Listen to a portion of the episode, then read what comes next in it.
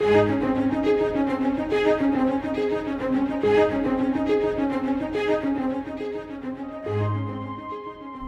strongest man in the Bible had to learn the reality of his own weakness and the true source of strength. Today, we learn spiritual truths from the life of Samson. Let's join Scott Pauley now as we journey through the Word of God.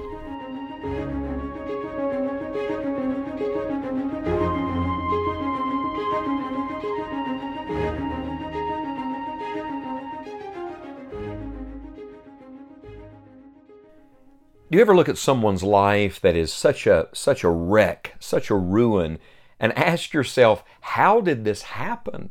I mean, honestly, how did it get so bad?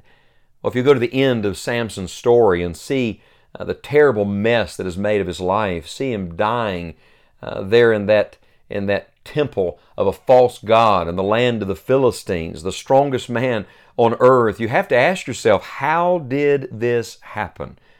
Well, that question is answered all through the story of Samson. There are a number of things from the life of Samson that are instructive to us. They're illustrative of things that we must guard against. I think in many ways the story of Samson is a preventative message to us. It is, look, don't get to the place where it can't be changed. What do we learn from the life of Samson? How did he get here? Well, let me tell you first of all, he started living by sight instead of by faith.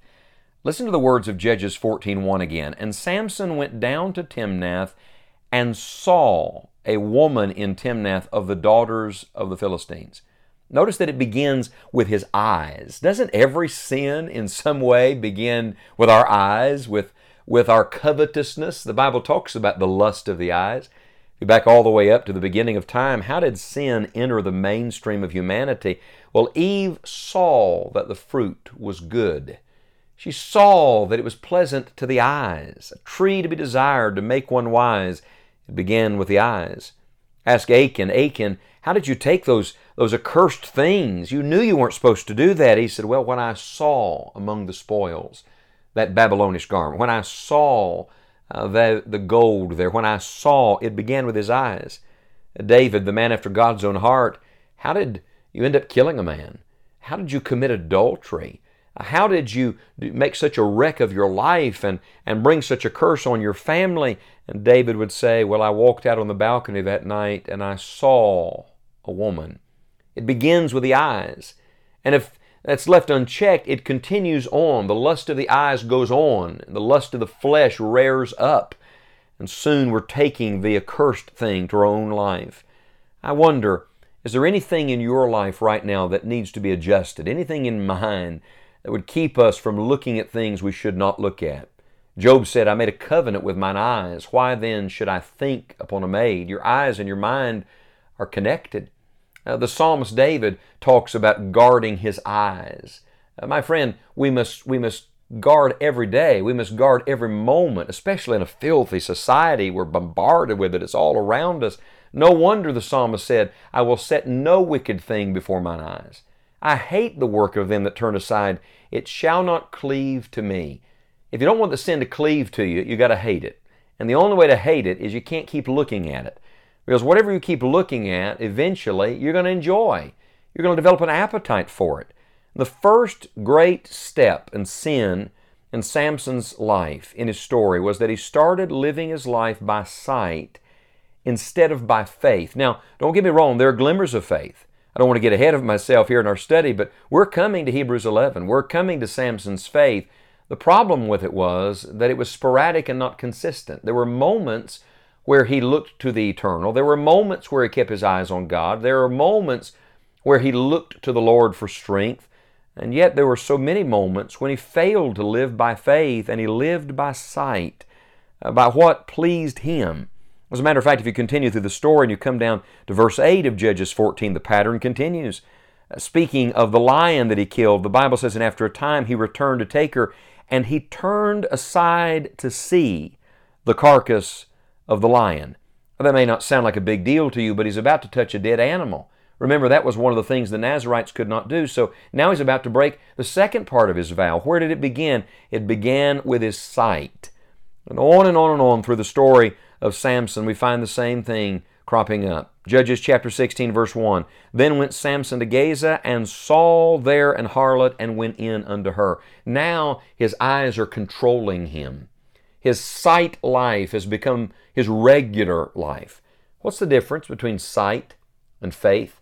Uh, they're totally different lives. As a matter of fact, we're told in Scripture that we're to walk by faith and not by sight. So, what's the difference in the two? May I say this? Sight is about what pleases me, faith is about what pleases God. As a matter of fact, the Bible teaches us that without faith it is impossible to please Him. For he that cometh to God must believe that He is, and that He's a rewarder of them that diligently seek Him. So I want to submit to you today that we've got to get our eyes off of this world and on the next. We've got to get our eyes off the earthly and on the eternal. We've got to get our eyes off of the sin all around us. And in the words of the writer of Hebrews, we've got to look unto Jesus, the author and finisher of our faith. Take the long look, my friend. Look beyond this world. Look beyond your lust. Look beyond your desire. And instead, get your eyes on the Lord Jesus Christ. A few weeks ago, Morgan, our oldest daughter, uh, brought home a dog. I'm not sure we were all real excited about it at the beginning, but we're starting to truly like the little dog. And one of the challenges has been trying to train this puppy. You know, I've learned that puppies will do just about anything for a treat. And so to use the treat is, is fine. The secret is to get the dog to look beyond the treat to the master, to wait for the master's command, to wait for the master to call. Perhaps we need to get our eyes beyond the thing that seems to be dangling in front of us. That's the sight life. And we need to look beyond that to the Master. The only victory over sin is found in faith. Uh, that's why 1 John says, This is the victory that overcometh the world, even our faith. I truly believe that every victory in life is connected to faith. The just shall live by what? Faith. Jesus said to his disciples in Mark 11 22, have faith in God. Do you want victory over your sin today? Do you want victory over your selfishness? Do you want victory over the sight life? Then do this exercise faith in God. You came to Jesus Christ as a sinner by simple faith. You looked to Him, trusting that He was enough for your soul's salvation. Can you not trust Him to deal with your flesh? Can you not trust Him today to give you victory over the sin in your life?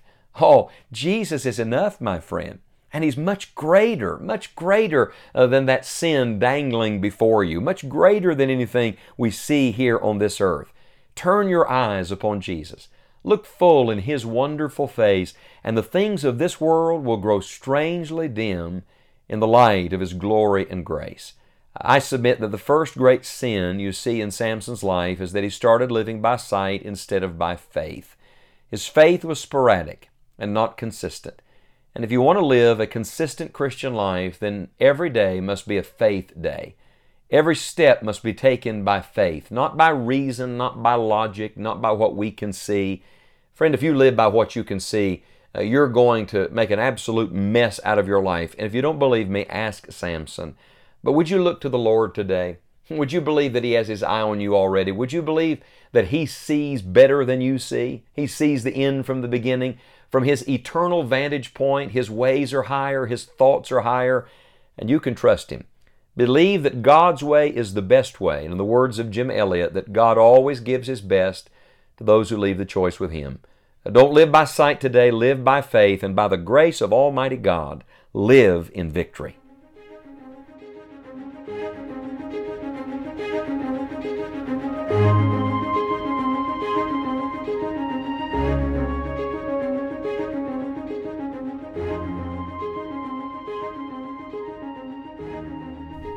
Samson is a reminder to us all that our strength is in God alone. Thank you for joining us today. Visit scottpauley.org for additional resources and an archive of all of the Enjoying the Journey episodes. We look forward to studying God's Word with you again soon.